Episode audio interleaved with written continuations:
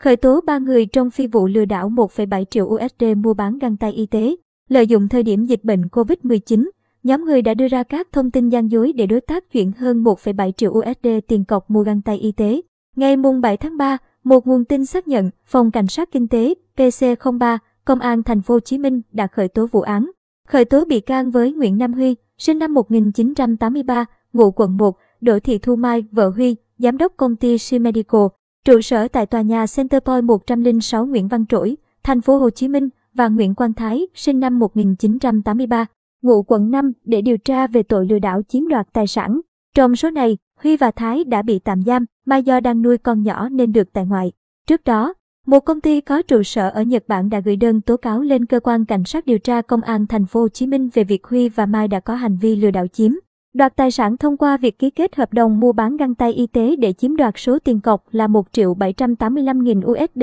khoảng 41 tỷ đồng. Vào cuộc điều tra, cơ quan cảnh sát điều tra đã xác định Huy, Mai và Thái trong thời gian dịch bệnh COVID-19 bùng phát. Găng tay y tế khan hiếm đã đưa ra các thông tin gian dối. Qua đó, nhóm này đã khiến đối tác là công ty tại Nhật tin tưởng. Ký kết hợp đồng chuyển số tiền cọc là 1 triệu 785 nghìn USD nhưng không hoàn tất hợp đồng, cũng không trả lại tiền cọc.